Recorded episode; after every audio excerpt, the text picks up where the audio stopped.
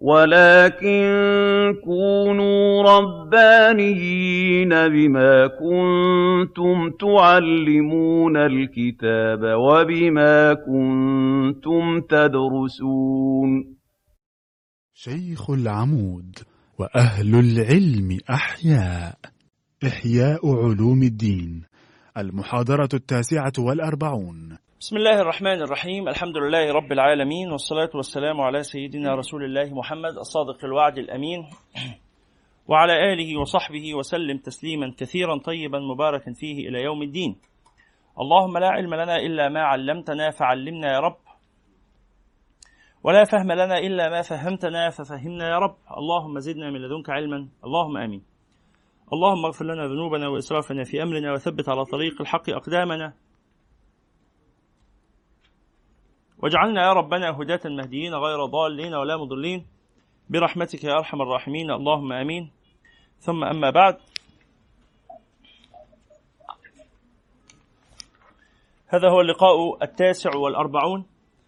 جزاك الله خير. أستاذنك حازم تقول لهم يشغلوا الميكروفون بس. هذا هو لقاؤنا التاسع والأربعون في قراءتنا لكتاب إحياء علوم الدين وهو اللقاء الثامن وأظنه الأخير في قراءتنا لكتاب الزكاة. وكتاب الزكاة هو الكتاب الرابع من كتب الإحياء. أولها كتاب العلم وثانيها قواعد العقائد وثالثها الطهارة ورابعها الصلاة وخامسها الزكاة.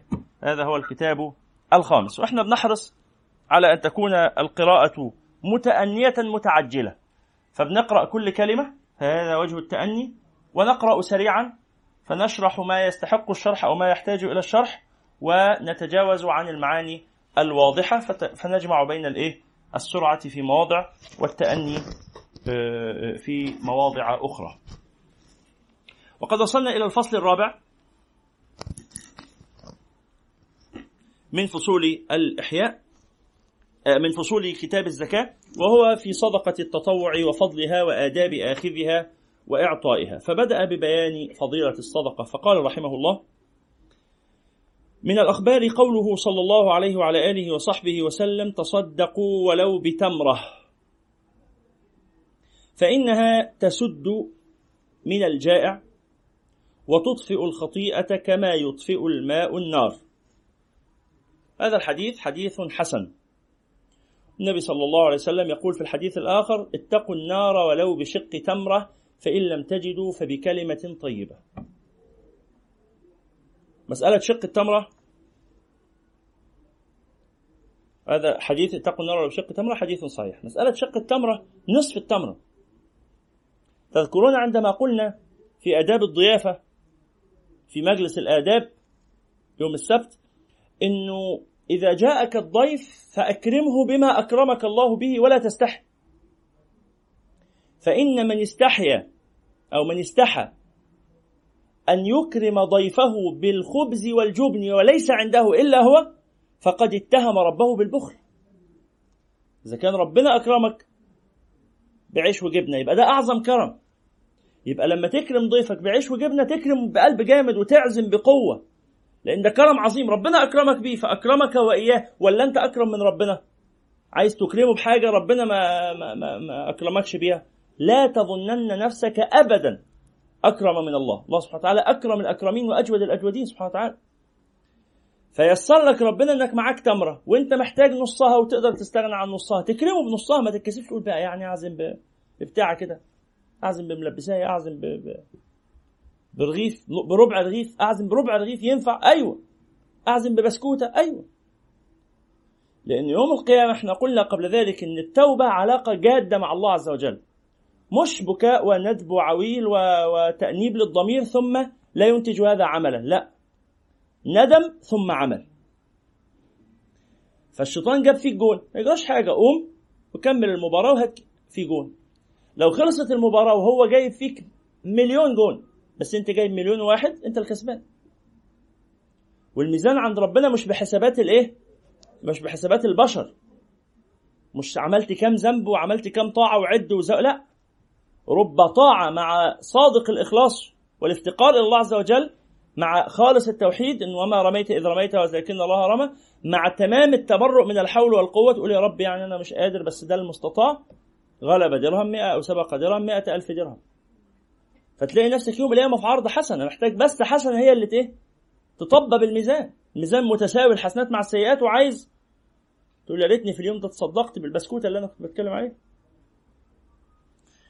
ولذلك النبي صلى الله عليه وسلم يقول ما من عبد يتصدق بصدقة من كسب يده أو من كسب طيب ولا يقبل الله إلا طيبا إلا كان الله آخذها بيمينه. فيربيها كما يربي أحدكم فصيلة أو فيربيها كما يربي أحدكم فصيلة. الفصيل اللي هو الحيوان الصغير إذا ولد له حيوان جمل أو كده فإيه بيربيه ويحفظه علشان يكبر استثمار للمستقبل. فالله عز وجل يربي الصدقات كما في الآية. يقول الله عز وجل إيه؟ يمحق الله الربا ويربي الصدقات. فالله تعالى يربي الصدقة. سبحان الله في مرة من المرات كنا بنفكر مع بعض الزملاء في مسألة الأوقاف واستثمار الأموال من أجل أن يعود بها النفع على طلبة العلم وكده. فبنفكر في البنك. البنك بيطلع فايدة قد إيه؟ 10% 12% ربنا سبحانه وتعالى بيقول لك إنه هيطلع لك فايدة 1000% 1000% تدفع 100 جنيه الله تعالى يخلي ال 100 مش مش يخلي ال 100 البنك يخلي ال 100 110 يدي لك 10% ربنا مش يقول لك فايدة 100% في المية تبقى 200 لا ده الفايدة إيه؟ 1000% ال 100 تبقى 1000 10 10 أمثالها إلى 700 ضعف. والله يضاعف لمن يشاء. بس مين بقى عنده الثقة واليقين في الله عز وجل إن أنا هدفع ال1000 هلاقيها عند ربنا يوم القيامة 10 هو ده صدق اليقين. ولذلك الصدقة برهان يعني دليل على يقين هذا الإنسان في الله وأنه يعلم أن ما عند الله تعالى خير له وأبقى. قال فيربيها أو فيربيها كما يربي أحدكم فصيله حتى تبلغ التمرة مثل أحد. النبي صلى الله عليه وسلم في يوم بعد صلاة الصبح يقول لأصحابه يلتفت إلى أصحابه ويقول أيكم تصدق اليوم بجبل أحد؟ الصحابة يبصوا لبعض وجبل أحد حد يملكه؟ حدش يملك جبل أحد. زي حد يقول لكم مثلا إيه؟ من تصدق اليوم بالنادي الأهلي كده. مين يتبرع بالنادي في حد شخص واحد يملكه؟ ده ناس كتير مساهمين و... صح جمعيه شركة مساهمة. والدولة والحكومة والناس المستثمرين والأعضاء والقصة كبيرة. في حد يقدر يتبرع بجبل أحد؟ فنظر الصحابه إلى بعضهم فالنبي صلى الله عليه وسلم كرر السؤال. من تصدق اليوم بجبل أحد؟ الصحابة ينظر بعضهم إلى بعض فكرر السؤال للمرة الثالثة فقام واحد من الصحابة وقال يا رسول الله. يعني هو حس إن الموضوع متوجه ليه بس هو ما تصدقش بجبل أحد. فقال يا رسول الله قلت في نفسي أمس لو أن لي مثل ما مثل جبل أحد لتصدقت به. فقال النبي صلى الله عليه وسلم قد كتبها الله لك صدقة مقبولة. بصدق النية قال أنا أنا أتمنى وأرجو لو أنا أملك والله العظيم لحعمل يقعد واحد فينا يقعد يفكر كده في أحلام لو أنا عندي فلوس ياه أعمل مكتبة لطلبة العلم وأعمل دار إقامة وأسكنهم ببلاش وأكلهم وادي لهم الكتب. وأطعم الفقراء والأرامل واللي أزواجهم ماتوا وادي لهم فلوس والأيتام. تقعد تفكر. إذا كنت صادق النية في هذه. في هذه الأفكار التي تفكر تقعد تسرح كده الله تعالى يجعلها صدقة مقبولة. وبعدين يجي الاختبار بقى لما يجي لك فلوس. فعلت أو لم تفعل؟ فساعتها الايه العمل يؤيد القول. لكن مجرد القول النبي صلى الله عليه وسلم قال له إيه؟ قال له قد كتبها الله لك صدقة مقبولة. وقال صلى الله عليه وعلى آله وصحبه وسلم لأبي الدرداء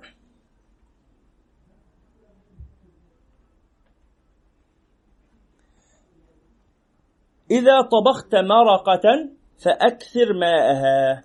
لما تعمل شوربة عارفين ممكن البتاع ده اسمه إيه؟ العظمة دي الماسورة يسموها الجزارين. العظمة تباع عندنا بثمن البخس. لغاية قريب كانت بجنيه العظمة دلوقتي ب 3 جنيه ساعات تبقى ب 5 جنيه. لكن العظمة دي تحطها في أذان شوربة في في في في حلة كاملة من الشوربه إيه؟ مية وملح. مية وملح ومعاها العظمة دي تطلع النخاع بتاعها تعمل أحلى شوربة. اعمل شوربة ووزع للجيران. والله في ليالي الشتاء الباردة أحلى حاجة طبق شوربة كده جاي لك بالليل تشربه وتتدفى بيه وتنام يا سلام. يغنيك عن العشاء. ممكن تبله بشوية مية بتاع ده بعيش تبل تبل بيه العيش وتبقى فتة. ممكن تحطه على الرز يعني يتكلف كام؟ طبق الشوربة ده اللي هتعمله في بيتك. الماسورة ب 3 جنيه. قول ب 5 جنيه. لو انت ساكن في التجمع هتبقى ب 5 جنيه عندكم في التجمع. لو انت في منطقة ثانية ب 3 جنيه. إيه؟ في بيعملوا مواسير في كل حتة في الدنيا. طبعا الجزارين روح لأي جزار قول له عايز ماسور قول له من طرف أنس بس. تقلقش. لأن هم المواسير لما ما حدش يشتريها بتترمي. فهي بالنسبة للجزار يعني قليلة الجدوى. الجزار عنده يوميا عشرات المواسير. فتقول له عايز ماسوره اديها لك 5 جنيه. ب 10 جنيه لو غالى في سعره. رجل العجل عزكم الله. فبيبقى فيها غضاريف كده وبيبقى فيها نخاع. بتعمل شوربة جميلة قوي فالبتاعة الشوربة الكبيرة دي ممكن تطلع 30 طبق تكلفك 10 جنيه. مع الغاز اللي هتسحب شوية غاز من الأنبوبة ولا بتاع تسحب لها غاز ب 5 جنيه تكلفك 15 جنيه 20 جنيه يعني. تبقى أنت مكلفها بس. 20 جنيه تطلع 30 طبق يعني طبق يكلفك 75 قرش. أنا بدخل في التفاصيل كده عشان أقول لك قد إيه المسألة بسيطة وسهلة. بسيطة بس هي تكرم جيرانك تعمل 30 طبق شوربة وتبعت لكل حد. ساعات يحطوها في برطمانات يحطوها في اطباق يحطوها في حتى في, في تخليها تبرد شوية تحط في كيس وتربط الكيس. وتبعت أخوك الصغير ولا تبعت ابنك ولا تبعت ابنك ولا تعدي بنفسك تخبط على الجيران والله أنا كنت عامل شوربة وقلت إيه تشربوا معانا منها. يقول لك يا ما جاب الغراب لأمه. براحته. أنت في الآخر مش غرضك تحصيل الثواب ولا إيه الأخبار؟ مش غرضك تحصيل الثواب. قد حصلته. ولن تعدم. كثيرين إيه يحمدوا لك هذا الفعل ويبقى فعلا يعني ممتنين لهذا ويبقى كرم واسع.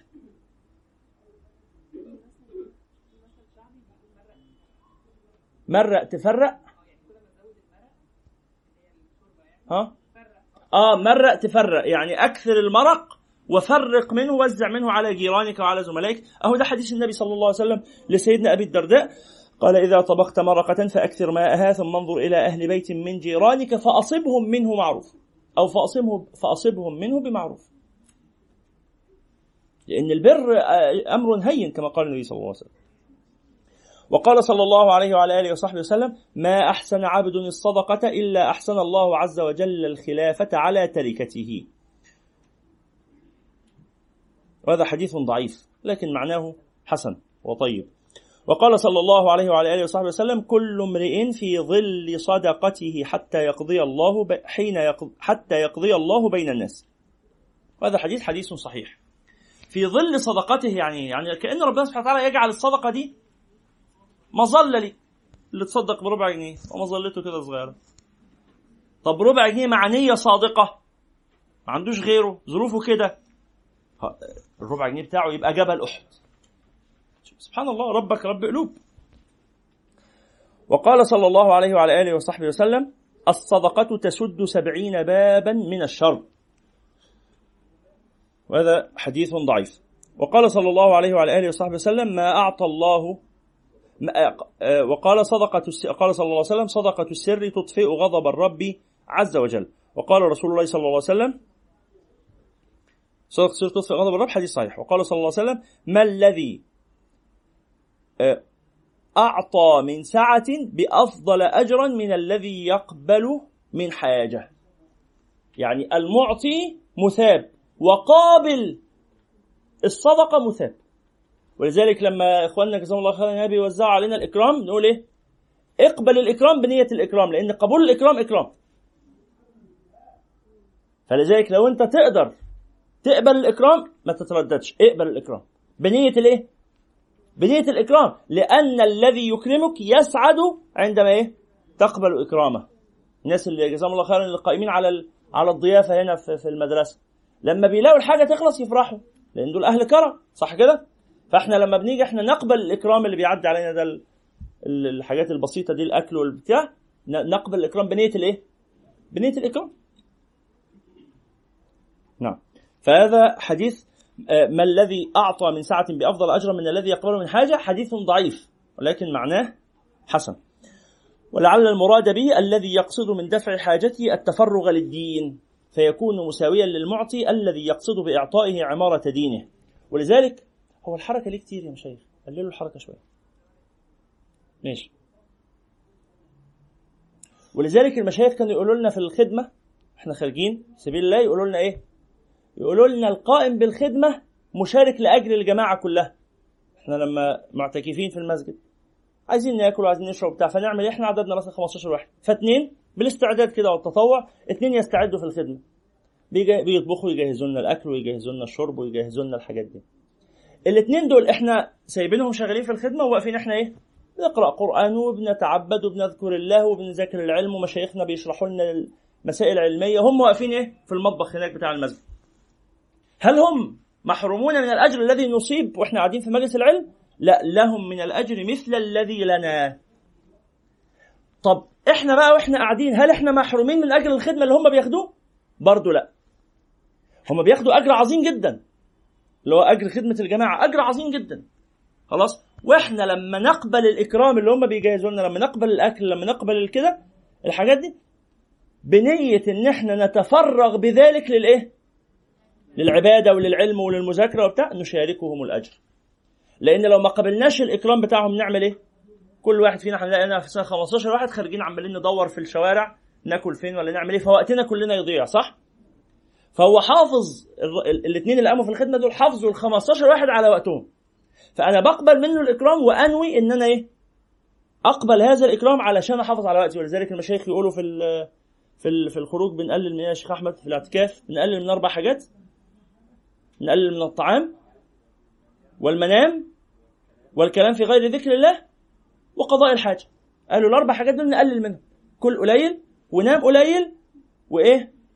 وتكلم قليل كلام على قد ذكر الله بس ما تكلمش بترغيش وايه ونقلل وقت قضاء الحاجة وقت الحمام وقت غسيل الهدوم نقلل الوقت ده على قدر الإمكان. فلما إخوانك في الخدمة كفوك أمر إنك تخرج تجيب أكل ما تخرجش تجيب أكل. فتقول إيه؟ نويت قبول الإكرام لتفريغ نفسي للإيه؟ للعباد. فتشاركهم أجر الخدمة. وهم يقولوا نوينا الإكرام ونوينا الخدمة ونوينا العمل لنحافظ على أوقاتهم. فيشاركوك إيه؟ أجرك في طلب العلم وفي العبادة. سبحان, سبحان الله. صليتوا على النبي؟ صلى الله عليه وآله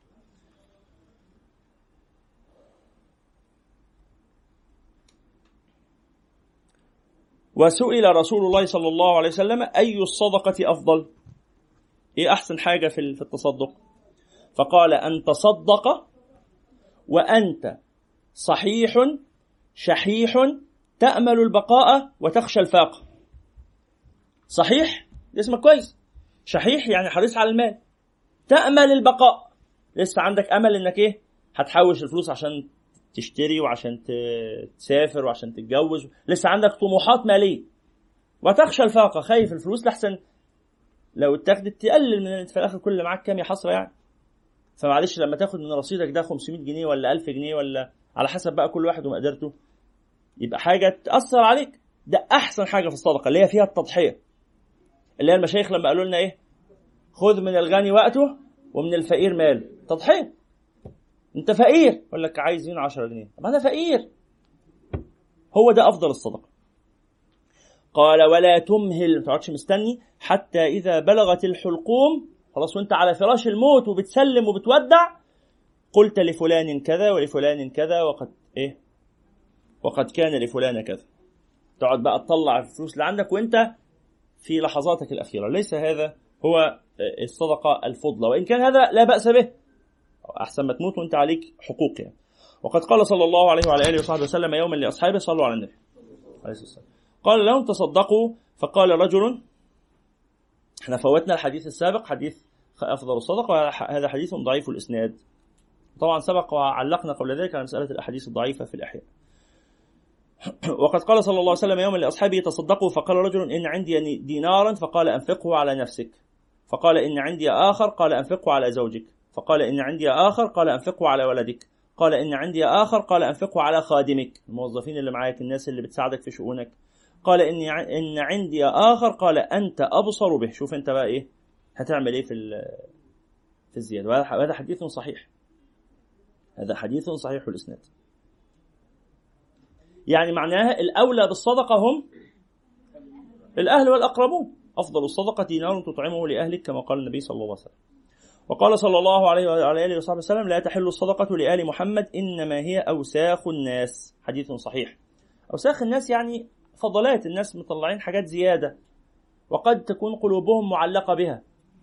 والمعنى إيه؟ الناس بتدفع الفلوس ده من علن مش كل الناس يدفعها زي ما قلنا بالأدب. بعض الناس يدفعها مع عدم التحلي بالأدب ولذلك يترفع الأشراف عن قبول الصدقات يترفع آل بيت النبي صلى الله عليه وسلم عن أخذ صدقات الناس. حتى لو محتاج. يأخذون الخمس خمس الغنائم وخمس الفيء فإن لم يأخذوا الخمس يوسع عليهم الناس من الهدايا. متأخرو الفقهاء من الشافعية قالوا يجوز لهم أن يأخذوا من من بيت المال إذا منعوا حقهم من الخمس.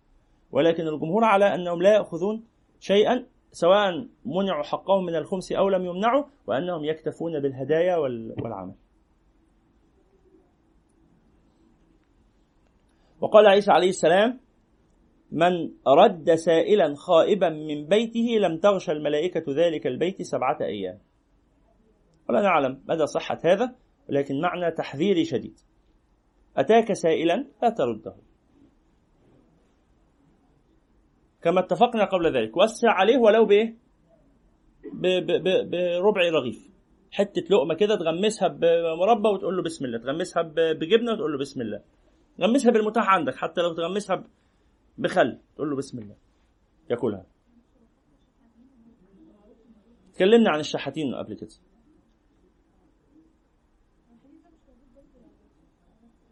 ليس له تخريج لا نعرف تخريجه. لم نجده في كتب السنة. وكان نبينا صلى الله عليه وسلم لا يكل خصلتين إلى غيره. كان يضع طهوره بالليل ويخمره وكان يناول المسكين بيده. صلى الله عليه وعلى آله وسلم. هذا حديث ضعيف. ومعناه طيب لا يكل خصلتين إلى غيره. يعني ما كانش إيه يعتمد على الناس في قضاء الشؤون كان في حاجة نفسه وفي خدمة نفسه صلى الله عليه وسلم. فلو وكل حد بحاجة يعمل هو التانية مش يقعد يوزع المهام وإيه ويكتفي كده بال... بالإشراف يعني. ما كان هذا حاله صلى الله عليه وسلم. كان يضع طهوره بالليل هو يجهز ميته ويخمره يغطيه يعني. وكان يناول المسكين بيده. وقال صلى الله عليه وعلى آله وصحبه وسلم ليس المسكين الذي ترده التمرة والتمرتان واللقمة واللقمتان. إنما المسكين المتعفف. اقرأوا إن شئتم لا يسألون الناس إلحافا. ده أكتر واحد يصعب عليك. اللي بيعدي يشحت ده وعايز ياكل إحنا قلنا حتى الشحاتين هنأكلهم. الأكل ما فيهوش لا لأي مخلوق. إنما الشحاتين ما تدلوش فلوس لأن إحنا عارفين إن بعضهم بل كثير منهم يجمعون الأموال فوق الأموال. وهم ليسوا جادرين لكن لعل بعضهم فعلا محتاج. فلذلك لما يقول لك محتاج أكل لا الأكل ما فيهوش لا. تديله نص تقطع نص رغيف من عندك تعدي على السوبر ماركت تشتري له بسكوتة وتفتحها له وانت واقف. عشان ما يرجعهاش وياخد فلوسها. ما تديلوش فلوس لكن الأكل ما يتقالوش لا. لكن مش هو ده المسكين في الحقيقة. المسكين زي ما قلنا قبل كده الموظفين اللي شكله قدام الناس مستور. ولكن عياله داخلين على المدارس مش هو مش عارف يدفع لهم مصاريف المدارس. شكله قدام الناس بيلبس كويس. شكله قدام الناس معاه عربية. سواء في الحقيقة عنده التزامات خانقاه وما يقدرش اجتماعيا يقل عن الوسط اللي هو كان عايش فيه. ما يقدرش يبيع عربيته. ما ينفعش. مش ممكن. ما يقدرش يبيع الشقة اللي هو ساكن فيها ويروح يسكن في شقة في منطقة عشوائية. يتعذب نفسيا و بلوى وقد يقتل. قد يطمع فيه الناس لأنه شقته مليون جنيه. ممكن يروح يشتري شقة من 400 ألف من المنطقة كده. بس هيعيش هناك بطريقة الايه؟ بطريقة الأثرياء بطريقة الناس اللي كان معاهم فلوس. فهياكل إيه ويلبس إيه؟ فشكله قدام أهل المنطقة هيبقى مطمع فربما يعتدي عليه أهل السوق وقد رأينا هذا. يعتدي عليه أهل السوق ويريدون سرقته وينغصون عليه حياته بل وقد يقتلونه طمعا في ماله. اللي هو بالنسبة لهم كتير وهو بالنسبة له قليل. يعني إيه مليون جنيه؟ ما يعملش بهم حاجة لكن هم بالنسبة لهم كلمة مليون جنيه كلمة مغرية. ففي النهاية هو ده المسكين اللي عنده احتياجات ومش قادر إن هو يلبيها. نبههم بس في الإضافة.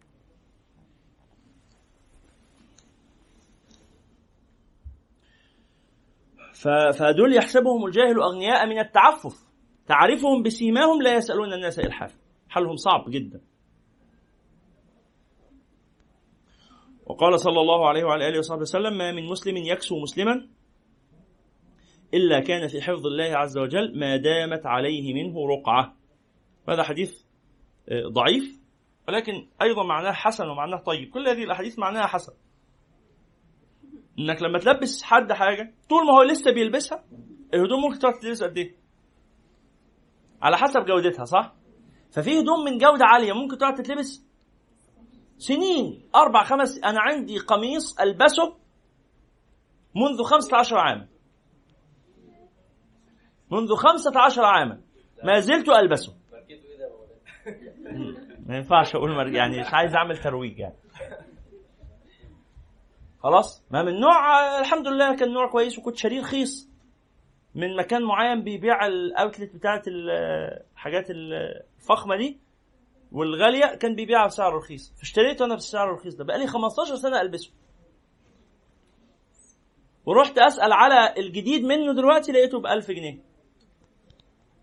خلاص؟ فيا سلام بقى لو تروح تشتري القميص ابو 1000 1200 جنيه بالظبط. فلو تروح تشتري القميص اللي ب 1200 جنيه ده وتديه للفقير. يقعد ثوابك ممتد إيه؟ 10 15 سنة. هو وشأنه. هو وشأنه. مبلغ كويس. خلاص. في حين إنك لو جبت لي الفقير قميص من أبو 100 جنيه اللي هو ممكن يبوظ بعد مثلا شهرين ثلاثة أو ست شهور. سنة. يعني فهمت المسألة؟ لذلك النبي صلى الله عليه وسلم يدلك إنك تصرف في الحاجة اللي تبقى على كل ما يبقى ليها مدة بقاء اطول كل ما يبقى أفضل.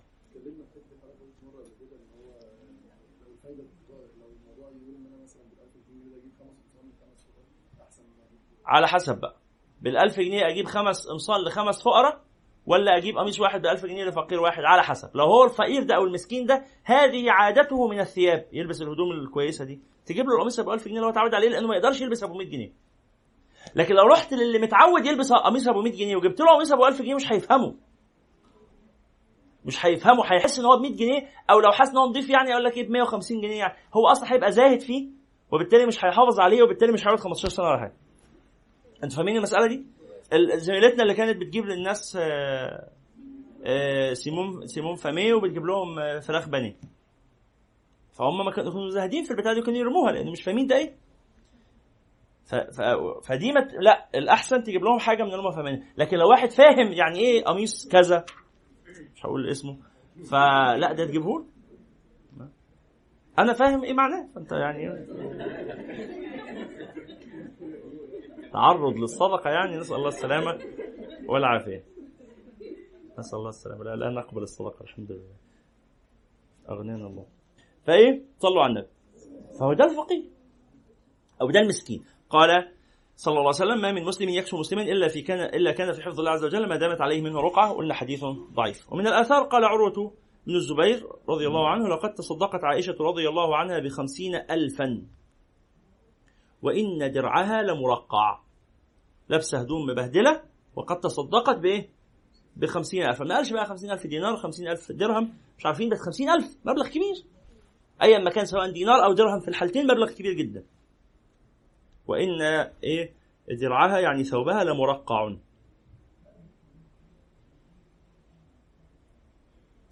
هو عروة بن الزبير يقرب إيه للسيدة عائشة. ابن أختها السيدة أسماء أسماء بنت أبي بكر زوجة الزبير بن عوام وأم عبد الله بن الزبير وأم عروة ابن الزبير فهو يحدث عن خالته السيدة عائشة رضي الله عنها. وقال مجاهد تلميذ ابن عباس في قول الله عز وجل ويطعمون الطعام. لا ابنها برضاها سيدنا عبد الله لا لم ترضعه هي اختلف في هذا. هل تدفق اللبن في ثديها فأرضعته أم لا لكنها تكنت به. فهي تكنى بأم عبد الله تتكنى بابن أختها. ولكن الرضيع أمهات المؤمنين سيدنا الحسن البصري أرضعته السيدة أم سلمة رضي الله عنها.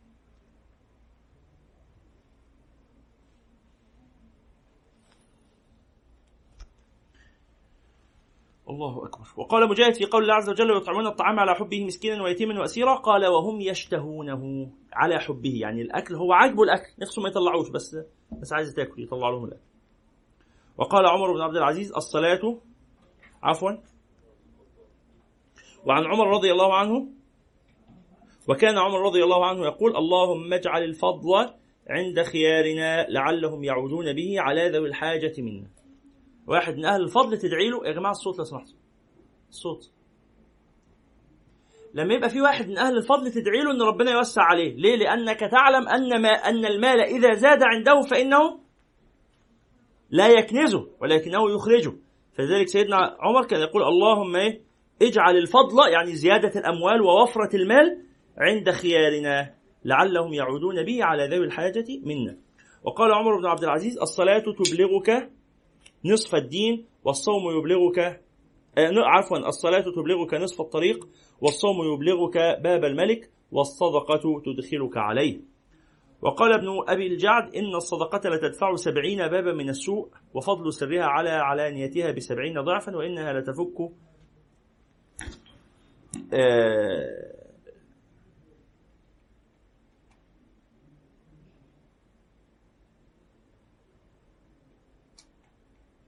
وإنها لتفك لحي سبعين شيطانا. عندكم إيه؟ لحيي آه. وإنها لتفك لحى أو تفك لحيي. نعم صح كده. لتفك لحيي سبعين شيطانا يعني تدمره. يعني تخليه ما يعرفش يتكلم. اللحى اللي هي الإيه؟ العظام السفلية التي تنبت عليها الأسنان. فاللحى دي لما تتفك الإنسان ما يعرفش يتكلم. فكأن المعنى إن الصدقة تخرس الشياطين. يجي يوسوس لك. إذا تصدقت يسكت يخاف. لأنه لو وسوس لك أنت عارف هو عارف إنك أهل إنفاق فلو وسوس لك تعمل إيه؟ إذا وقعت في المعصية تقوم تنفق يقول لك لا والنبي. مش عايزين معاصي. كما يروى يعني أن أحد الناس خرج لصلاة الصبح يوما فكاد الشيطان له مكيدة فأوقعه فتلطخت ثيابه فعاد إلى البيت ف آه، آه، يعني إيه؟ بدل ثوبه ولبس الثوب الجديد وخرج إلى الصلاة. فترصد له الشيطان فأوقعه. فعاد إلى بيته فغير ثيابه ثم خرج فوجد آه، إنسانا يأخذ بيده إلى المسجد. فلما وصلوا عند باب حتى عشان ما يقعش يعني. فلما وصلوا عند باب المسجد قال له ادخل معنا للصلاة. قال لا. قال لما؟ قال إني شيطان.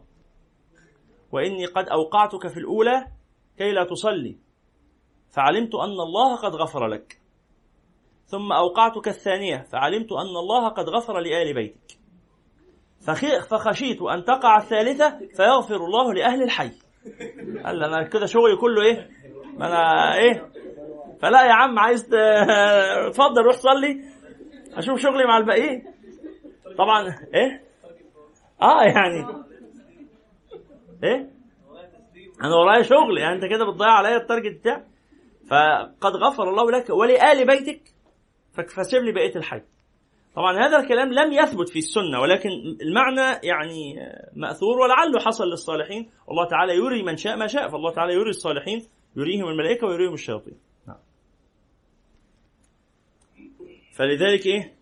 آه ابن أبي الجعد يقول إن الصدقة لتفك لحيي سبعين شيطانا. وقال ابن مسعود إن رجلا عبد الله سبعين سنة ثم أصاب فاحشة فأحبط عمله. نسأل الله السلام. ثم مر بمسكين فتصدق عليه برغيف فغفر الله له ذنبه ورد عليه عمل السبعين سنة. ليه فضل الله تعالى واسع. الله لا يعجزه شيء ولا يغلبه شيء ولا تضر معصية العاصي. النهارده الصبح سمعت في حد كان بينشد. كلمات لا أذكر معناها ولكن يعني لا أذكر ألفاظها ولكن ذكرت معناها. فكتبته كتبت المعنى الذي ذكرته. أن بحر الله واسع. بحر رحمة الله واسع. وأن البحر الواسع لا تضره الأكدار وإن كثرت. المعاصي أكدار. فمهما رميت الأكدار في البحر هل يتأثر البحر بالأكدار؟ إن الماء إذا بلغ القلتين لم يحمل الخبث. فمهما ألقيت بأكدار ذنوبك في بحر المغفرة في بحر الرحمة تلاشت زي ما بحر الدنيا هو بحر صغير ورحمة الله تعالى يعني إيه؟ قل لو كان البحر مدادا لكلمات ربي لنفد البحر قبل أن تنفد كلمات ربي. فكل المعاصي إذا ألقيت في بحر الله في بحر رحمة الله تلاشت وقال لقمان لابنه إذا أخطأت خطيئة فأعطي الصدقة. وقال يحيى بن ده من الحاجات اللي إيه؟ تحافظ عليك إنك ما تقعش في المعصية أو تقلل وقوعك في المعصية. إنك لما تعاهد نفسك في التربية وأنت بتربي نفسك وأنت بتجاهد نفسك وأنت بتعلم نفسك بتعود نفسك على العادات الطيبة. لو أوقعتك نفسك في معصية عاقبها بالصدقة. عاقبها بالصدقة. يوم بعد كده المعصية يبقى ليها إيه؟ يبقى ليها تبعات يبقى ليها آثار. وتلاقي الشيطان يقول لك والنبي بلاش المعاصي دي بقى كفاية عشان خاطر توب بقى لله عز وجل وكفاية معاصي. لأنه إيه؟ يعلم أن العقوبة تقع عليه شديده إذا وقعت في المعصية. نعم؟ نعم نية الصدقة وتأديب النفس. نعم. الله أكبر.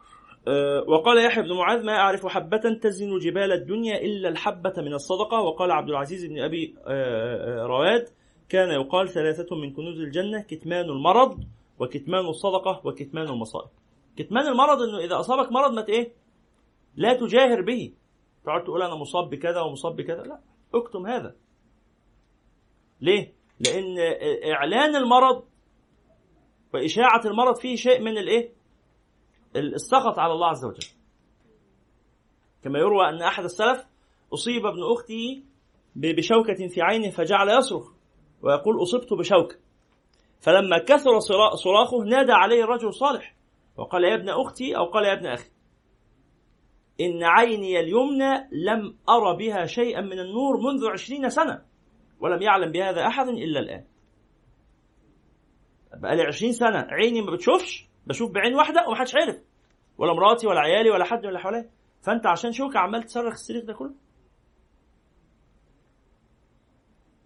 خلاص يا أستاذة إذا ما تيسرش خلي خليه المرة الجايه بقى.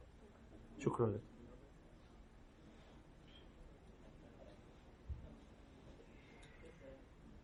صليتوا على النبي؟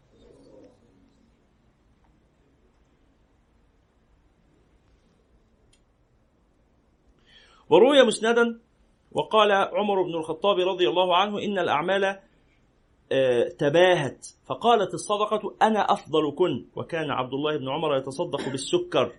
ويقول سمعت الله تعالى يقول لن تنالوا البر حتى تنفقوا مما تحبون. والله يعلم أني أحب السكر. وقال النخعي إذا كان الشيء لله عز وجل لا يسرني أن يكون فيه عيب. الله على ربنا أحسن الحاجات. وقال عبيد بن عمير يحشر المرء يوم القيامة أجوع. يحشر الناس يوم القيامة أجوع ما كانوا قط وأعطش ما كانوا قط وأعرى ما كانوا قط. فمن أطعم لله عز وجل أشبعه الله ومن سقى لله عز وجل سقاه الله ومن كسى لله عز وجل كساه الله. ولذلك إحنا كتير من الصدقات إيه؟ تتصدق تروح تطلع تطلع 5 جنيه و10 جنيه وتحط في الصندوق كل ده معنى طيب. لكن كمان من المعاني الطيبة إنك إيه؟ تطعم الطعام. جهز أكل كده وتعزم الناس. عيلة أنت عارفهم مثلا ظروفهم على قدهم. توفر عليهم عشوة. توفر عليهم غدوة. تقول لهم أنا جاي أزوركم وجايب اكلي معايا. توفر عليهم غدوة ولا عشوة؟ ثواب عظيم جدا. تقف في الشارع كده والجو حر. ربنا ييسر لك إيه؟ شنطتك على ظهرك وأنت نازل من بيتك. والجو حر. نازل من بيتك. تعبي خمس ست إيه؟ أزايز. مية. وتعدي العساكر اللي واقفين بتوع المرور دول الغلاب العمال اللي ماشيين في الشارع. أي حاجة تقوم تديله إيه؟ ازازه مية. بنية سقف ده في في الصيف ده. من بنية إدخال السرور بأي نية من النوايا. بأي نية من النوايا. بنية إدخال السرور بنية إنقاذهم من العطش اللي هم فيه. فيه ممكن واحد يجيله ضربة مية ضربة اسمه إيه ده؟ شمس. وشوية المية اللي يشربهم منك دول يعوضوا جسمه هو يبقى سرحان مش واخد باله عمال يعرق. وتفكروا انت ان هو يشرب أنتوا عارفين موضوع شرب الميه ده أهميته في ناس بتموت في الحر هو مش واخد باله إنه يشرب ميه كانك بتذكره. فأطعم واسقي واكسو. تجيب هدوم جديدة وتطلع هدوم المدارس.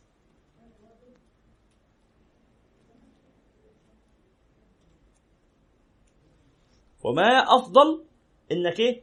توسع على من تعرف. كل عيلة فيها فيها يا جماعة فرع آه، فقير. هتلاقي ولاد خالتك ولاد عمتك وحد بعيد في العيلة حد يتيم حد فقير. هتلاقي في عيلتك لازم مهما كنتوا يعني ربنا موسع عليكم تلاقي فرع كده في العيلة بعيد في البلد ما تسمعش انت عنه اقعد فتش كده هتعرفه. فاروح لهم هدية كده في الايه في دخلة المدارس لبس المدارس. جزم. ويبقى عندهم فرصة إن هم يروحوا يغيروها من المحل بعدين ولا يجيبوا حاجة على مقاساتهم ولا لو أنت عارف مقاسهم هات على مقاسهم مش عارف موضوع بتاع الفاوتشرز اللي موجودة دلوقتي بطاقات الشراء اديلهم بطاقة شراء هدية. مش لازم تقول لهم دي صدقة إحنا اتفقنا قبل كده. هدية بالنسبة لدخول المدارس. نعم. وقال الحسن لو شاء الله لجعلكم أغنياء لا فقير فيكم ولكن ابتلي أو ولكن ابتلى بعضكم ببعض. وقال الشعبي من لم يرى نفسه إلى ثواب الصدقة أحوج من الفقير إلى صدقته فقد أبطل صدقته وضرب بها وجهه. وقال مالك لا نرى بأسا بشرب الموسر من الماء الذي يتصدق به. لا نرى بأسا بشرب الموسر من الماء الذي يتصدق به. راجل صاحب المال وهو نازل أنت واخد معاك أزاز الميه عشان تسقيها للناس تشرب منهم شوية؟ مفيش مانع. مفيش مانع.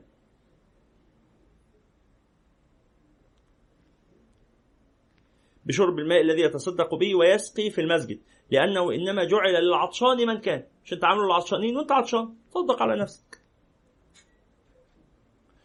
ولم يرد به أهل الحاجة والمسكنة على الخصوص. ويقال إن الحسن مر به نخاس ومعه جارية. فقال للنخاس أترضى في ثمنها الدرهم والدرهمين؟ قال لا. قال فاذهب فإن الله عز وجل رضي في الحور العين بالفلس واللقمة قال لك أنت معاك جارية بشر ترضى تبيعها لي بدرهم؟ قال له لا طبعا قال له ربنا سبحانه وتعالى يبيع لي جارية من جواري الآخرة الحور العين وهي خير يعني من كل من في الأرض من الحرائر وال وال والعبيد باللقمة والدرهم والإنفاق القليل. ثم قال بيان إخفاء الصدقة وإظهارها. قد اختلف طريق طلاب الإخلاص في ذلك فمال قوم إلى أن الإخفاء أفضل ومال قوم إلى ان إلى أن الإظهار أفضل. ونحن نشير إلى ما في كل واحد من المعاني والآفات ثم نكشف الغطاء عن الحق فيه. أما الإخفاء ففيه خمسة معان يبقى هو هنا دلوقتي هي إيه؟ هيقارن ما بين أيهما أفضل إخفاء الصدقة أم إظهارها فهيبدأ بمعاني إخفاء الصدقة فيقول إن معاني إخفاء الصدقة خمسة معان. يعني إيه اللي يخلي الصدقة مخفاة؟ اللي يخلي المعاني اللي تجعل إخفاء الصدقة أولى من إظهارها. قال الأول أنه أبقى للستر على الآخذ فإن أخذه ظاهرا هتك لستر المروءة وكشف عن الحاجة وخروج عن هيئة التعفف والتصون المحبوب الذي يحسبه الذي يحسب الجاهل أهله أغنياء من التعفف. يبقى ما تجرحش الناس إنك إيه؟ توقفهم طابور ودول اللي بياخدوا الصدقات. أنا والله في مسجد الفتح رأيت مشهد أوجع قلبي قبل سنوات. شفت طابور طويل جدا وقت الساعة 2 الظهر. طابور طويل قوي يعني مش متصور مدى طول طول هذا الطابور. فسألت ما هذا؟ هل في يعني حاجة بتتوزع؟ مش عارف. طابور طويل. في انتخابات مثلا. قالوا هؤلاء يأخذون إيه؟ وجبة الغداء يوميا. بس وقلت له بسأل الراجل بتاع الكشك بقول له طب دول يقفوا قد إيه؟ قال لي يعني ساعة ونص ساعتين. هما بيقفوا طابور قبل ما الباب أو الشباك يتفتح. فيقف ساعة ونص ساعتين عشان خاطر بس ياخد إيه؟ وجبة غدا اللي أنت يعني بتجيلك بيتك وهي سخنة دي وتطلع لك وتتبطر عليها وتقول لا ده ما بحبهاش كده وبحب كده. يقف ساعة ونص ساعتين عشان بس يحصل على وجبه غداء ما كان أغناهم عن هذا. ما كان أغناهم. والحمد لله يعني على إن في الآخر بياخدوا حاجة. بس ليه ما يتعملش؟ مش عايز أبقى بنظر على خلق الله هم في الآخر بيعملوا مجهود ربنا يكرمهم الناس القائمين على هذه الخدمة المباركة. جزاهم الله خيرا. لكن بس يعني لو شيء من الإحسان. يتعمل زي ما في موائد الرحمن كده. يتعمل حصر في الجنينة بتاعت الجامع يتفرش حصر كده للناس ويتحط عليها الأكل. فالله المستعان. والمعنى الثاني أنه أسلم لقلوب الناس وألسنتهم فإنهم ربما يحسدون أو ينكرون عليه أخذه ويظنون أنه آخذ مع الاستغناء أو ينسبون إلى أخذ أو ينسبونه إلى أخذ زيادة. والحسد وسوء الظن والغيبة من الذنوب والكبائر وصيانتهم عن هذه الجرائم أولى. قال لك إيه لو هتدي لحد قدام الناس ممكن بقيت زملائه يقولوا عليه إيه نصاب واخد كتير زيادة وعنده في بيته اللي مكفيه وهو ليه بياخد الحاجات اللي بيسيبها لنا إحنا أولى يبقى أنت علشان أنت هنا الإمام الغزالي بيقول لك إيه؟ بيقول لك لا توقع الناس فيه في الغيبة والنميمة والحسد تقول طب ما هم اللي غلطانين أنا عملت إيه؟ يقول لك أغلق عليهم هذه الأبواب ولذلك كان كان مين؟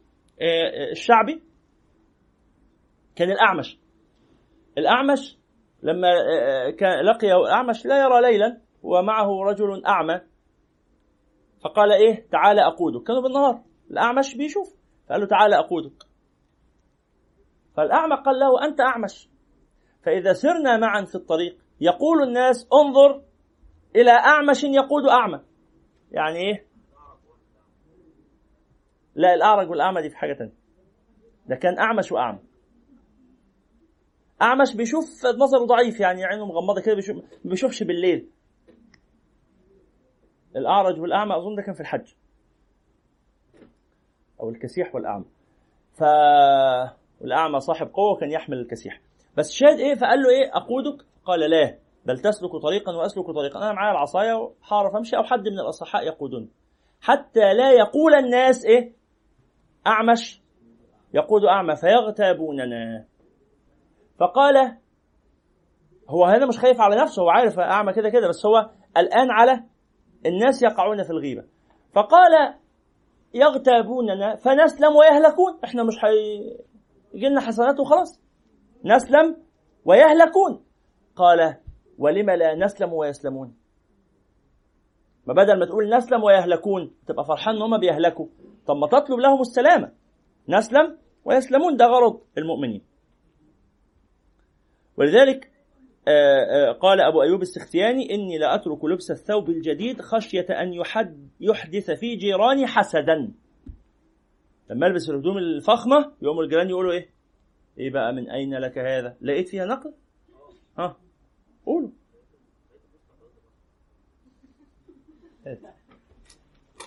وأنا مش مرجع يعني. أه أيوه إبراهيم النخعي وهو أعور العين وكان تلميذه سليمان بن مهران أعمش العين. وروى ابن الجوزي رحمه الله بسنده إليهما أنهما سارا في إحدى ده, ده البوست بتاعي اللي أنا كاتبه اللي يحيى أخرجه. يعني أنا أخبرني يحيى عني أني قلت نقلا عن ابن الجوزي أنه قال. يا سلام علي ده أنا جميل. جزاك الله خير. واخد كم like ال post؟ اللهم صل على سيدنا كان الشيخ آه، حسن الله الله يديله الصحة. سيدنا الشيخ حسن الشافعي كان أحيانا يبقى أخبر أحدا بشيء ثم نسيه. أستاذنا الدكتور أحمد حمدي يقول لنا إنه كان الشيخ حسن قال لهم لما كانوا في باكستان في الجامعة الإسلامية قال لهم على حاجات. بعدين الشيخ حسن نسي. فراح الدكتور أحمد قال للشيخ حسن أنت كنت قلت لي كذا كذا قال له أنا نسيت الموقف ده. قال له أنت قلت إن حصل معاك كذا وكذا وكذا. وكنت بتقول لنا كلمة جميلة وبتاع. قال له أنا نسيت مش فاكر أي حاجة. بس هي كلمة حلوة. فأنا هنقلها. فأصبح الشيخ حسن يقول إيه؟ يقول أخبرني أحمد حمد أخبرني أخي الدكتور أحمد حمدي عني أني قلت كذا كذا كذا. فيقولها بالسند. بالسند المتصل إلى نفسه عن أخيه. شفتوا المسألة؟ عن أخيه عن نفسه. بس نسبة الفضل لأهله. في الآخر أنا نسيتها. وهو صاحب الفضل عليا إن هو علمها لي. حتى لو كانت كلامي. حتى لو كان علمي. بس في الآخر مين اللي علمه لي دلوقتي؟ ما هو من غيره ما كنتش افتكرته. فنسبة الفضل لأهله. إن هو اللي علمني الكلام ده فأنا إيه؟ أنسبه إليه. حاجة أدب جميل. ولذلك كنت آه، تأدبت. بحاول يعني مش ما قدرتش قوي بس بحاول أتأدب بهذا الأدب. فلما أخبر عن كلام في كتب أهل العلم وأكون قريت الكلام ده عند حد أقول إيه؟ أنا قرأت يعني مثلا أنقل دائما عن الإمام القرافي عن شيخنا الشيخ محمود عبد الرحمن عن الإمام القرافي طبعا الشيخ محمود ما قابلش الإمام القرافي الشيخ محمود فتح الكتاب فقرأ القرافي بيقول إيه؟ فأنا رحت فتحت الكتاب فلقيت الكلام اللي بينقله الشيخ محمود عن القرافي موجود عند القرافي فينفع دلوقتي أجي أقول إيه؟ القرافي إيه؟ ينفع لكن أنا ابقى خالفت الأدب لأنه بصراحة يعني أنا ما وصلتش للقرافي لأني شاطر قعدت جلدت الكتاب من أول لآخر ده الشيخ محمود أحالني إلى موضع الشاهد. فآجي أقول لكم الأدب كده. طبعا لو خالفت ده ما يبقاش حرام بس يبقى قلة ذوق يعني. الصح إن أقول إن الشيخ محمود أخبرني عن الإمام القرافي. صليتوا على النبي؟ الله أكبر. فنكمل بس الفصل الفقرة دي. غالبا هنكمل المرة الجاية إن شاء الله. وق... ف... ف... فإيه ما تلبسش الحاجة اللي تخلي الناس تتكلم عليك وحش. تقول طب فيها إيه يعني ما البس براحتي وهم اللي آه، الذنب عليهم؟ لا. نسلم ويسلمون. نسلم ويسلمون. وأنا المنشور ده بعته لي وتكرما يا شيخ عشان أعيد نشره للناس. طبعا ده نقلا عن ابن الجوزي رحمه الله. لا كده مش هنلبس حاجة خالص. لا هنلبس. أغلب الملابس اللي الناس يلبسوها ما بتثيرش التعليقات أغلبها. يعني بيبقى زي ما البشر ماشي مش إحنا قلنا قبل كده دايما نتقيد بالإيه؟ بالنمط الاجتماعي اللي إحنا عايشين في وسطه؟ هم كلهم بيلبسوا كده. البس ما, ما لم يخالفوا الشرع زي ما إحنا متفقين. طب لا بقى أنا التزمت بالشرع وهم خالفوا الشرع فاتكلموا عليا. مش هعمل لهم حاجة هنا مفيش حل. لكن في اختيارات جوه الشرع. طالما ما خالفتش عادة المجتمع خلاص. خلاص؟ قال وقال بعض الزهاد ربما تركت استعمال الشيء لأجل إخواني يقولون من أين له هذا؟ فما ما وقعهمش في سوء الظن. فهمتوا يا جماعة المسألة؟ لا توقع الناس في سوء الظن. وعن إبراهيم التيمي أنه رؤي عليه قميص جديد فقال بعض إخواني من أين لك هذا؟ فقال كسانيه أخي خيثمة. ولو علمت أن أهله علموا به ما قبلته. يعني هو ما قالش لأهله لأنه ما بقاش ماشي في الشارع والناس يقولوا إيه؟ بص ده البتاع اللي اداها له فهمتوا المسألة دي؟ صحيح لما قال على رسلكم انها صفية. الثالث من المعاني التي ترجح إخفاء الصدقة إعانة المعطي على إصرار العمل فإن فضل السر على الجهل في الإعطاء أكثر والإعانة على إتمام المعروف معروف والكتمان لا يتم إلا باثنين فمهما أظهر هذا انكشف أمر المعطي ودفع رجل إلى بعض العلماء شيئا ظاهرا فرده إليه ودفع إليه آخر شيئا في السر فقبله فقيل له في ذلك فقال إن هذا عمل إن هذا عمل الأدب في إخفاء معروفه فقبلته. وذلك أساء الأدب في عمله فرددته عليه. وأعطى رجل لبعض الصوفية شيئا في الملاء أو في الملأ عفوا فرده فقال له لما ترد على الله عز وجل ما أعطاك؟ كنتوا عارفين أن شعار الصوفية في المسائل دي أنه لا نطلب ولا نرفض. اللي يجي لنا نقول ماشي واللي ما يجيلناش ما نطلبوش. إن إحنا على باب الله وإذا ساق الله إلينا الرزق فانا لا لا نرفضه طالما إن إحنا محتاجين. عشان لسه قايلين من شوية إنه آخذ الايه قابل الإكرام آه، كمعطيه. فقال فالراجل هنا بيعترض عليه. بيقول له إيه؟ لما ترد على الله عز وجل ما أعطاك؟ فقال إنك أشركت غير الله عز وجل فيما كان لله تعالى ولم تقنع بالله عز وجل. فرددت عليك شركك. أنا مش رفضت عطاء ربنا. أنا عايز أصحح لك نيتك. وقبل بعض العارفين في السر شيئا وكان رده في العلانية. أنت ملاحظ الموضوع الرد في العلانية ده اللي هو إيه؟ يجي قدام الناس يديله حاجة يقول له مش عايز فيروح له في السر في... فيرضى ياخدها. يقول له إيه يعني وأنت قدام الناس تعمل فيها ما بتاخدش وفي السر فاهمين الاعتراض؟ بيقول له أنت بتعمل نفسك قدام الناس ما بتاخدش الصدقات وأنت في الحياة بتاخدها؟ فهو يعترض هنا على من قبل صدقة السر ورد صدقة العلانية. فيأتي فعل هؤلاء القوم ليقولون له إن نقبل صدقة السر لأن فيها التزام الأدب. ونرد صدقة العلانية لأن فيها سوء الأدب. ولذلك يا جماعة كتير مننا ساعات نحكم أحكام مع قصور النظر. فهمت الموضوع؟ يعني يجي لك حد يقول لك إيه؟ على فكرة عارف الشيخ ده اللي ما بياخدش الصدقات ده؟ أنا رحت امبارح واديته فلوس. فهمت الموضوع؟ اوعى بقى ساعتها إحنا اتكلمنا عن الغيبة قبل كده كلام كتير وهيجي لنا لسه الإمام الغزالي هيكلمنا عنها كتير قوي. لما تسمع الكلام ده تعمل إيه؟ تحمله على أحسن المحامل. تقول له اتق الله يا فاسق.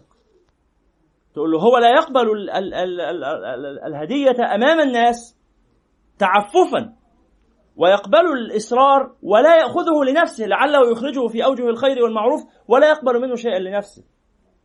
وإنت بفعلك ده انك رايح تختبره انت انت مسيء ومعتدي. فما تختبرش الناس. أسلوبك ده أسلوب خبيث. انت ماشي بالنميمة. فهمتوا المسألة دي؟ فكل لما يتقال لك حاجة عن حد حاول تجد لها إيه؟ مخرجا بقدر المستطاع. مما يحكى يعني عن الشاه عباس الصفوي. كان معاه اثنين من أئمة من قادة الدولة الصفوية في في خراسان. إنه كان معاه اثنين من العلماء. في زمن واحد اسمه المير فندرسكي وواحد اسمه المير دماد فال فالمير فندرسكي كانوا في مرة في قافلة الثلاثه دول الشاه إسماعيل الصفوي والحاكم الملك يعني ومعاه الاثنين العلماء دول. المير فندرسكي كان تخين جدا والمير دماد كان رفيع جدا. فلما كانوا في قافلة المير دماد كان متقدم قوي الحصان بتاعه سابق قدام. والمير فندرسكي إيه؟ في آخر الصف ورا. فراح ال ال الملك ده كان يعني له أفعال كده مع العلماء. ودول كانوا من أئمة الشيعة الإمامية يعني. فهو تخلف ورجع ورا كده عند المير فندرسكي وقال له إيه؟ قال له انظر ماذا يفعل هذا الشيخ. ليس عليه سمت الوقار والعلماء يعني بيبقوا في في الوقار والهدوء. ما بيبقوش في هذا الاندفاع والتهور والنزق يعني. شايف الفعل بتاعه؟ قال له لا أعز الله الأمير إنه ليس التهور والنزق ولكن الفرس فرح منطلق مسرور لأنه يحمل الميردمات فقال له أنت مش حاسس إحساس الفرحة اللي فيها الفرس دلوقتي وهو طالع قدام عشان شايل هذا العلم الكبير؟ قال له أنت شايف كده يعني؟ تركه وانصرف. فتقدم بسرعة إلى الميردمات وقال انظر إلى هذا الشيخ السمين المير فندرسكي في الخلف وكيف أنه يعني يسرف في الطعام والشراب أهل المجاهدات وأهل العبادة أهل نحافة. فلو أنه كان من المع... المجا... المكابدات وأهل القيام الليل ما كانش يبقى بإيه؟ بهذا السمن اللي مخلي الدابة بتاعته شوف الحصان بتاعه ورا خالص مأخر القافلة كلها وإحنا ماشيين. ليس مثلك في الإيه؟ في النحافة والعبادة و... فقال لا أعز الله الأمير. ولكن المير فندرسكي ولكني مشفق على الفرس الذي يحمل الفند المير فندرسكي فإنه يحمل علما تنوء بحمله الجبال. قال الجبال ما تقدرش تشيل اللي المير فندرسكي شايله. فهو الفرس بتاعه إيه؟ معذور إن هو يبقى ماشي متأخر ورا كده. أنا صعبان والله عليا الفرس إنه شايل العلم ده كله على ظهره. يبقى أصبح إنه إيه؟ كل واحد فيهم عمل إيه؟ إيه؟ بيطبل للتاني. أيوه. أيوه أيوه. صح صح. كل واحد فيهم بيطبل للتاني. ماشي. هو ده بالظبط المعنى المقصود بين المؤمنين. التطبيل ده أيوه. تمشي بالطبلة لإخوانك المؤمنين. ليه بقى؟ بس اسمعوني يا جماعة رجاء. صلوا على النبي عليه وسلم لأن هو ده هو ده معنى الذلة للمؤمنين. معلش يعني مش إحنا لما بنعامل الحكام الظلمة مش بنطبل لهم؟ لازم. أنت لو في. عافانا الله وإياكم يعني إذا سجنت وكان أكلك وشربك متوقف على كلمتين حلوين في حق امين الشرطة. يوه عادي يعني ممكن هتقول قصائد وما تقولش لا أنا شبح. شفنا الأشباح عادي بيحصل لهم إيه؟ تحولوا الأشباح بيطيروا. يعني يعني ليس كل الناس سواء ما ما ما, تجترئش على فتنة لم. يختبرك الله تعالى بها. إنما تسأل الله السلامة والعافية وإذا قدر الله لك الفتنة تثبت ساعتها. بس ما إيه ما تدعيش إن أنت جامد. الله أعلم. عقلية العيل الصغير أنا جامد أنا أشطر منك أنا هضربك سيبوني هضربه صحيح.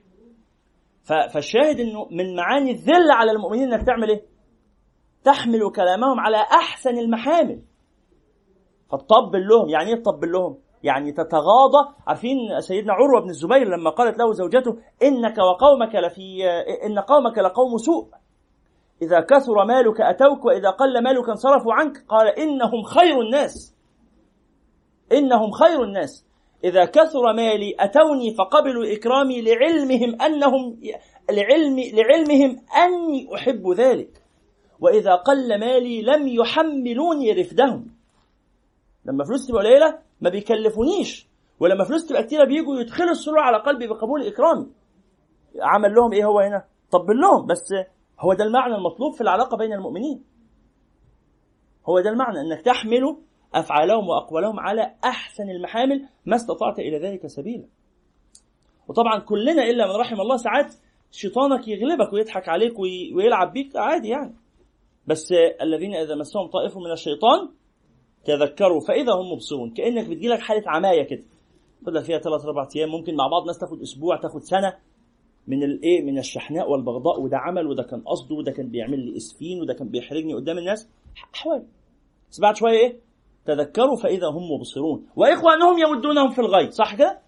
إخوانهم يجوا يفضلوا يقولوا لهم إيه؟ أيوه ده كان قصده. أي زي الشاه عباس ده. هو ده إخوانهم الذين يمدونهم في الغي عمال يعمل عداوات وإحن. وعلى فكرة أغلب المشاكل اللي بتحصل ما بين المشايخ الكبار بتحصل بسبب التلاميذ. شفنا ده كتير. يروح يقول للشيخ إيه؟ على فكرة ده الشيخ فلان جاب سيرتك امبارح. لقح عليك في الدرس. بقول أنا معلش أنا ما بحبش أقول الحاجات دي بس يعني كنت قاعد متضايق قوي امبارح والله. والله أنا قاعد امبارح أنا بحبك قوي يا شيخ والله وقاعد في الدرس ولقيته يعني بيتكلم على حضرتك. وما قالش اسمك بس هو اتكلم على البوست اللي أنت كنت كتبته أول امبارح. الله يسامحنا. والله يا شيخ أنا مش عارف هم بيعملوا كده ليه؟ يعني بيعرض هم بيحاربوك عشان انت نظيف يا شيخ. والله يا شيخ هم ناس يعني ربنا يهديهم بقى. إيه؟ أيوه وأنا رحت رديت عليه بس هو مصر ده لما عرف إن أنا بحضر مع حضرتك يا لهوي. أنتوا بتهزروا صح؟ بتضحكوا. والله العظيم هذا يحدث كما أقوله لكم بنفس الطريقة. وده المفروض إن هو اسمه طالب علم والمفروض إن اللي بيسمعه ده شيخ. لكن شفت بقى إيه؟ آه. لكن شفت بقى شيخ من المشايخ حد راح عمل معاه كده؟ والله نهر القائل آه نهرا صعب عليا الراجل اللي كان اللي جاي يسعى بالوشاية ده. هو المفروض ما يصعبش عليا بس يعني الشيخ بهدله. قال ده ده أخويا ده شيخي ده له فضل عليا جاي تقول لي عنه آه إنه زعلان مني؟ ده أنا أروح أسترضيه أعرف أنا غلطان في إيه ده لما يزعل مني يبقى أنا على باطل. ده أنت تخليني أروح له فورا أشوف أنا غلطت في إيه لو كان يقصدني يصحح لي مساري. وليتك أحسنت منه التلقي ثم جيت نصحتني بما ينصح به الأشياخ الكبار. اداله الكلام. ساعتها قلت هو ده هو ده الرد. وعلى فكرة الرد بتاعه ده في الغالب بيخليه يخسر الطالب ده. الطالب يقول بقى ده جزاء يعني إن أنا عشان جاي أحذرك. آه ده جزاء. والطالب ده ممكن يكون عمل كده بهبل ياخد فوق دماغه عشان يفوق. وإذا ما فاقش يبقى بغنى عنه الطالب الاهبل لأن الطالب الاهبل ده يعمل له مشاكل مع مع المسلمين. سيبك من كونهم مشايخ ولا مش مشايخ حتى. فالطالب الاهبل ده يدفع يا الشيخ يفوقه يا إيه؟ يا يمشيه لكن الشيخ يسمع له بقى ويدي له ودنه ويبدا كده. باظ الدرس خلاص باظ راحت البركة.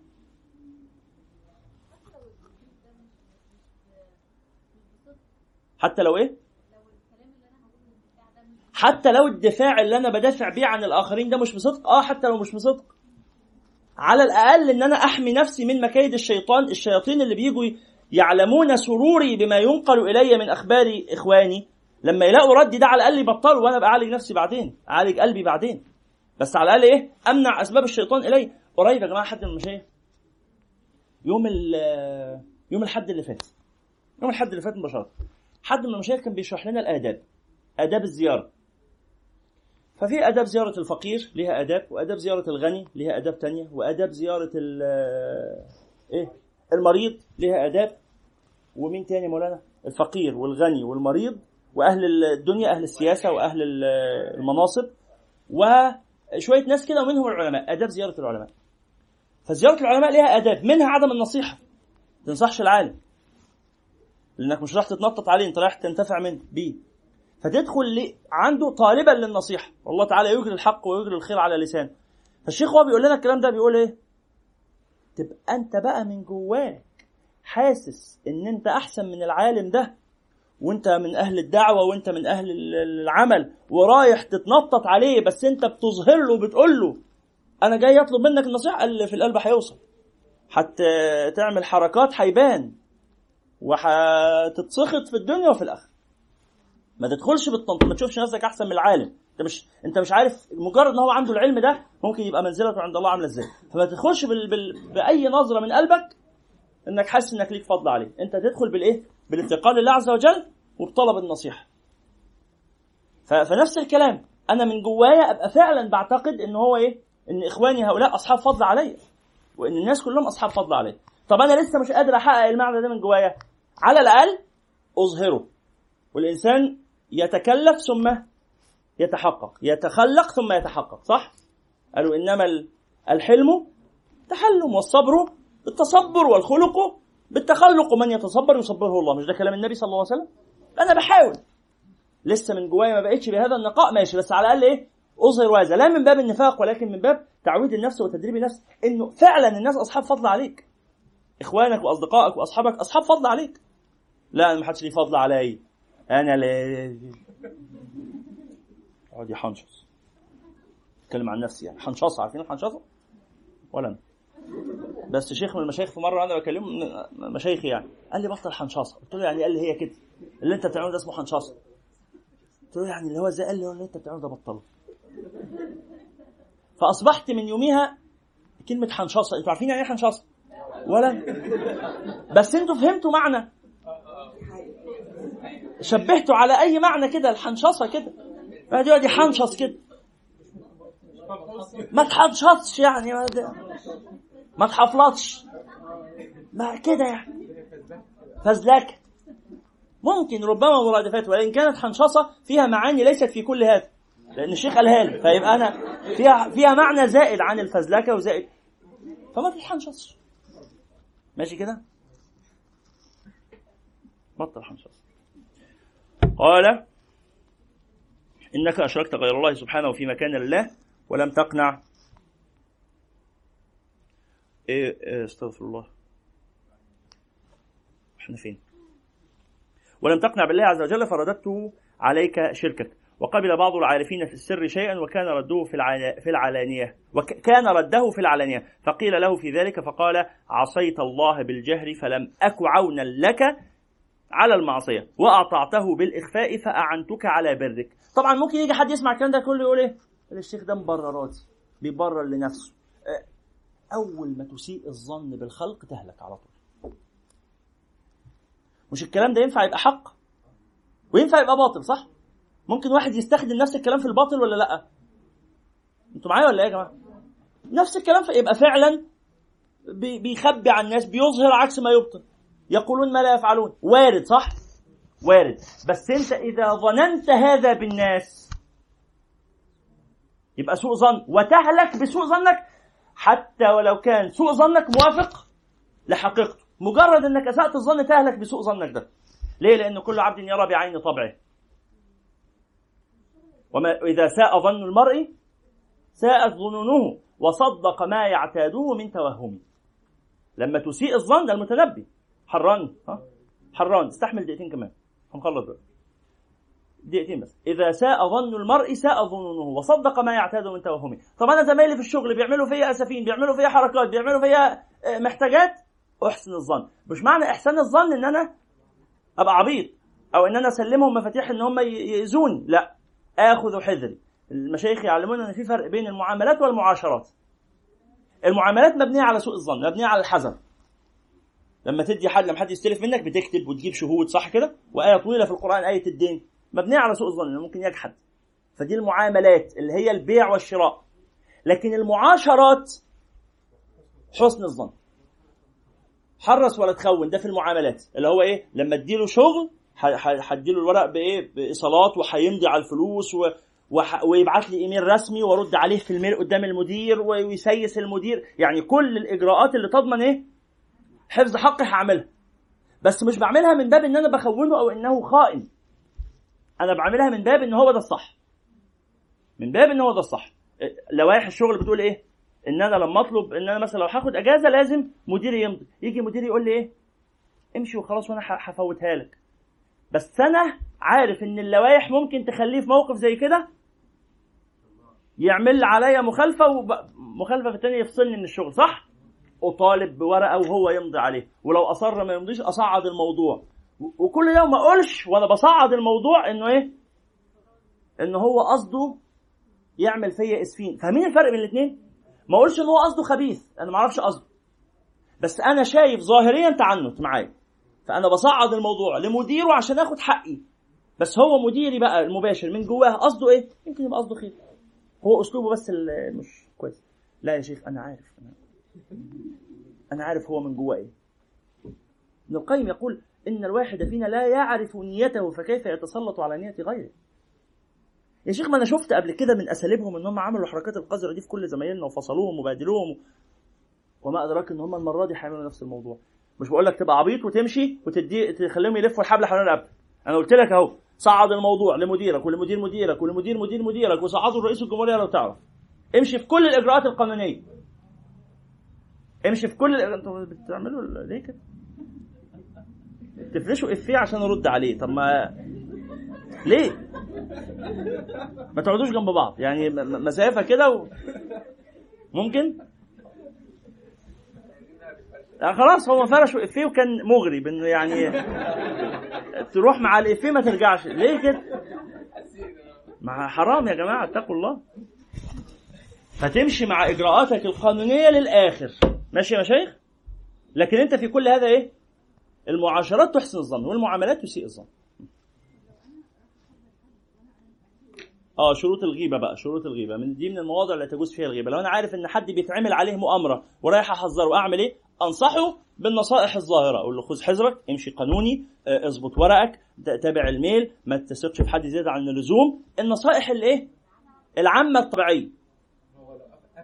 طب قفل عليا وقال لا لا دول حبايبي وأنا واثق فيهم واللي ما يعني صح كده؟ ما أنت هتتعبني ليه؟ لا. تبذل تبذل معه الوسع بقدر الطاقة من غير تصريح. لا يحق لك التصريح. لا يحق لك التصريح. لا يحق لك التصريح. ما علمته سرا لا يحق لك التصريح. نفس الكلام بيحصل في الجوازات كتير. صاحبتك بتقدم لها حد. إحنا قلنا قبل كده كتير. في الجواز بالذات ما تسأليش صاحبتك عن رأيها وما تسألش صاحبك عن رأيه. ما تسأليش صاحبتك عن رأيها ما تسأليش صاحبتك عن رأيها ما تسأليش صاحبتك عن رأيها ثمان مرات. ما تسأليش صاحبتك عن رأيها بجد بألف جد. ما تسأليش صاحبتك عن رأيها في العريس اللي متقدم. ليه؟ لأن شفنا كتير قوي بعدد شعر راسي اللي كان موجود قبل ما يقع إن هي بتطفشه من عندك وبتاخده. شفنا ده. هل أنت بقى مش هتستشيريها عشان بتخونيها؟ لا عشان بتحرسي. لا دي صاحبتي قوي. قوي. بلاش. قوي. بلاش. قوي. أنا بكلمكم عن وقائع أنا بكلمكم عن وقائع أخت وأختها. أخت شقيقة في البيت. وقائع كتير يعني قصة الجواز دي إحنا بنجهز دلوقتي إن شاء الله دورة رخصه الجواز في الصيف اللي جاي ربنا يكرم. بس القصص اللي الواحد شافها في الحياة موضوع الأخت بالذات الأخت وأختها دي مواقف كتير جدا. هي مشيته متعمدة. وراحت عملت عليه حركات وجابته بعدين معقولة؟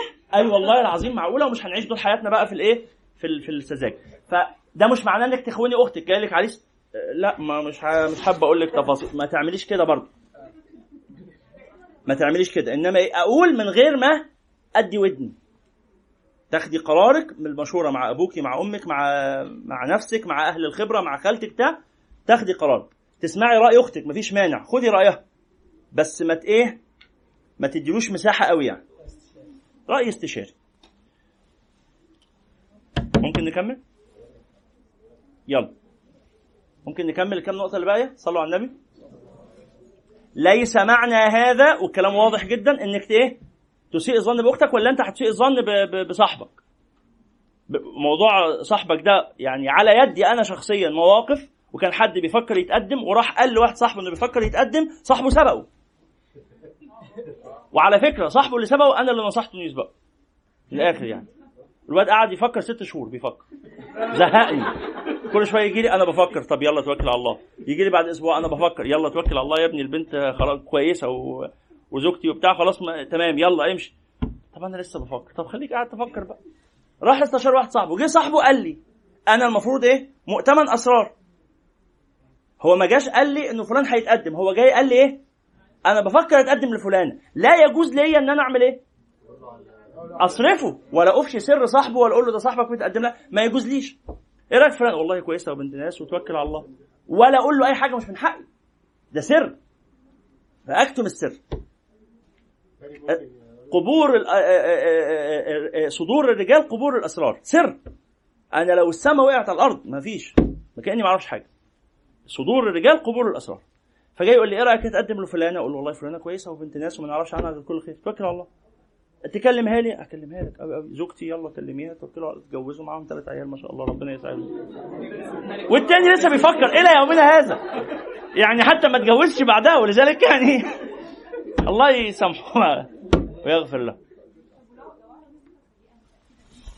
طب أنا عارف صفة سيئة متأكدة من واحدة موقف تاني في أمر الزواج برضو وبنت متقدم لها حد وبتستشير صاحبتها. صاحبتها بتقول إنه اللي متقدم لها ده هي كانت مصاحباه. فهي عارفة عنه خبايا من العلاقة المحرمة اللي كانت ما بينهم. فهي عايزة تحذر صاحبتها. إيه رأيكم؟ هل يجوز لها؟ طبعا لا يجوز. ما أدراك إنه لعله قد تاب تقول ده صاحبتي دي متدينة مش زينا ده إحنا ما ينفعلوش غيري. أنا يعني إحنا أولاد أبلسة زي بعض. هي هي بتقول على نفسها كده إحنا أولاد أبلسة زي بعض. الصفة دي زبالة فينا إحنا الاثنين فهو ما ينفع هو شخص زبالة ما ينفعلوش غير واحدة زبالة زيي. أنا آسف جدا على استخدام الألفاظ بس كل بقول لكم دي وقائع يعني. مثل هذه الفتاة هل يجوز لها إن هي تروح تقول لصاحبتها حاجة؟ لا ده الحمد لله الذي أنجاه من الزبالة دي ولعله يتوب ولعل ربنا يهديك أنت كمان وتتقي الله وتستغفري وتتوب. لا والله العظيم ما سيب. والله العظيم لفسخ خطوبته على اللي خطبها واجيب. وبتجيب. فوق لنفسك انت وهو. خاطر إيه؟ بتجيبه. لا الموضوع صعب. آه آه طبعا. لا لا يعني برضو إيه لا تدعي الشجاعة أمام موقف لم تختبر فيه. لا بيروحوا ويرجعوا ويلفوا.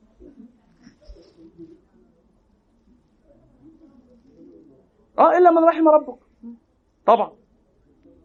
لكن موضوع ان هي تحطه في دماغها ان هي تجيبه ولا ان هو يحطه في دماغها ان هو يجيبها مكايد ال- الشيطان اللي بيعملوها ال- النبي صلى الله عليه وسلم قال ما تركت فتنة أضر على رجال أمتي من نسائها ولا أضر على نساء أمتي من رجالها. البنات اللي بيحطوا حركات إيه اللي بيعجبه وتعمله له؟ بيحب التدين. أنا امبارح في قيام الليل أصل أنا عارف كل ليلة موضوع دعيت لك في قيام الليل يا أخي الكريم. ما خلاص هو السكة بتاعته جاية تدين.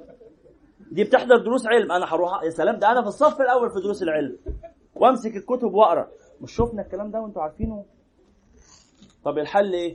نسيء الظن بقى. أكيد اللي بيحضروا درس علم دول هم رايحين ليه درس العلم. أكيد عشان. يطلقوا البصر. لا لا حرام عليك بقى. هنا عملنا إيه؟ هنا انطلقنا من أخذ الحيطة إلى إساءة الظن. أهو ده حرام. لا ده اللي بيروحوا دروس العلم دول كلهم أحسن مني. ده يمكن أنا نيتي مشوشة بس هم كلهم نواياهم صالحة. فأحسن الظن وفي نفس الوقت إيه؟ آخذ الحذر. مش حسن الظن يخليني؟ طبعا. أحسن الظن ظاهرا و- وأحسن الظن باطنا وإيه؟ وآخذ الحذر ظاهرا. صح كده؟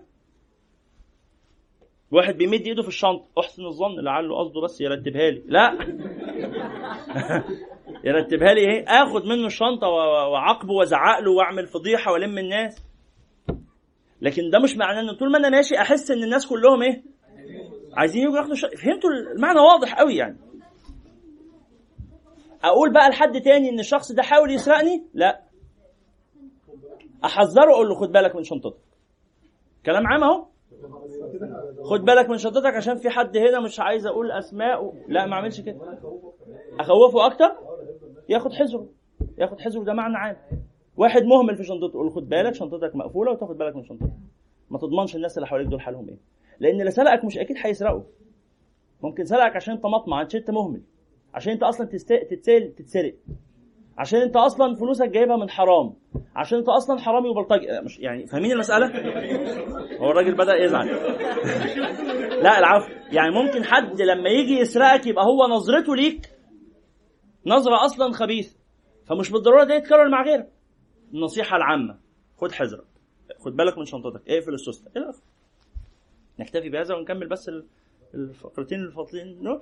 قال الرابع يعني من الأسباب اللي عشانها نخفي أو من مرجحات إخفاء الصدقة أن في إظهار الأخذ ذلا وامتهانا وليس للمؤمن أن يذل نفسه. كان بعض العلماء يأخذ في السر ولا يأخذ في العلانية ويقول إن في إظهاره إذلالا للعلم وامتهانا لأهله. فمن كان فمن كنت فما كنت بالذي أرفع شيئا من الدنيا بوضع العلم وإذلال أهله. والخامس الاحتراز عن شبهة الشركة. قال صلى الله عليه وسلم من أهدي له هدية وعنده قوم فهم شركاؤه فيها. هذا حديث ضعيف. ولكن هذا حديث من مكارم الأخلاق. والنبي صلى الله عليه وسلم كان دايما يعمل كده.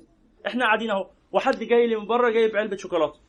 قمت أنا إيه؟ قلت له طب حطها لي وأنتوا قاعدين. إيه الوضع؟ صح كده؟ لعل بعضكم طب أنا كده بقى أسيء الظن؟ لا ده مش اساءة ظن ده ده إحسان ظن إنكم حابين ممكن حتى مش نفسكم. كل واحد فيكم تتعلق عينه بالشوكولاتة مش عشان يأكل هو منها لكن عشان يقول يا أنس طب ما تكرم الناس. فالأمر مشاع. فالنبي صلى الله عليه وسلم كان إذا أهدي إليه إيه أكل منه وناول. فلما حد يجيب لنا إكرام ما ينفعش بقى أقول له طب سيبه مع الاستقبال برضه.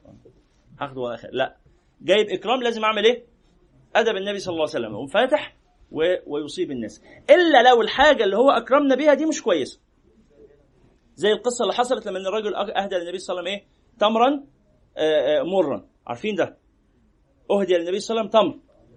فالصحابة قاعدين. فكانت العادة أن يأكل ويناول. فأكل ولم يناول. ثم أكل ولم يناول. ثم أكل ولم يناول. الصحابة قاعدين مستغربين. يعني مش مش عشان عايزين يأكلوا لكن مستغربين من فعل النبي. وكلما أكل ابتسم ونظر إلى الرجل.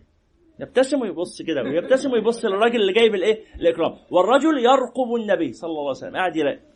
حتى أتم النبي صلى الله عليه وسلم الأكل فالرجل أخذ الإيه؟ القدح وانصرف. فقالوا يا رسول الله رأيناك فعلت شيئا لم تكن تفعله. أكلت ولم تشاركنا. أو لم تناولنا. فقال كان التمر مرا. فخشيت أن تأكلوا منه فتظهرون مرارته فيتأذى صاحبه بذلك. أنا عمال أنا مستحمل المرارة وببتسم ومبسوط كأني أحلى تمر في الدنيا. بس أنتوا لو أكلتوا ممكن ما تستحملوش المرارة. فلو أكلتوا تقولوا إيه يا مر فالحركة بتاعتكم دي إيه؟ تجرح قلب الراجل. أنا مش عايز أعمل كده.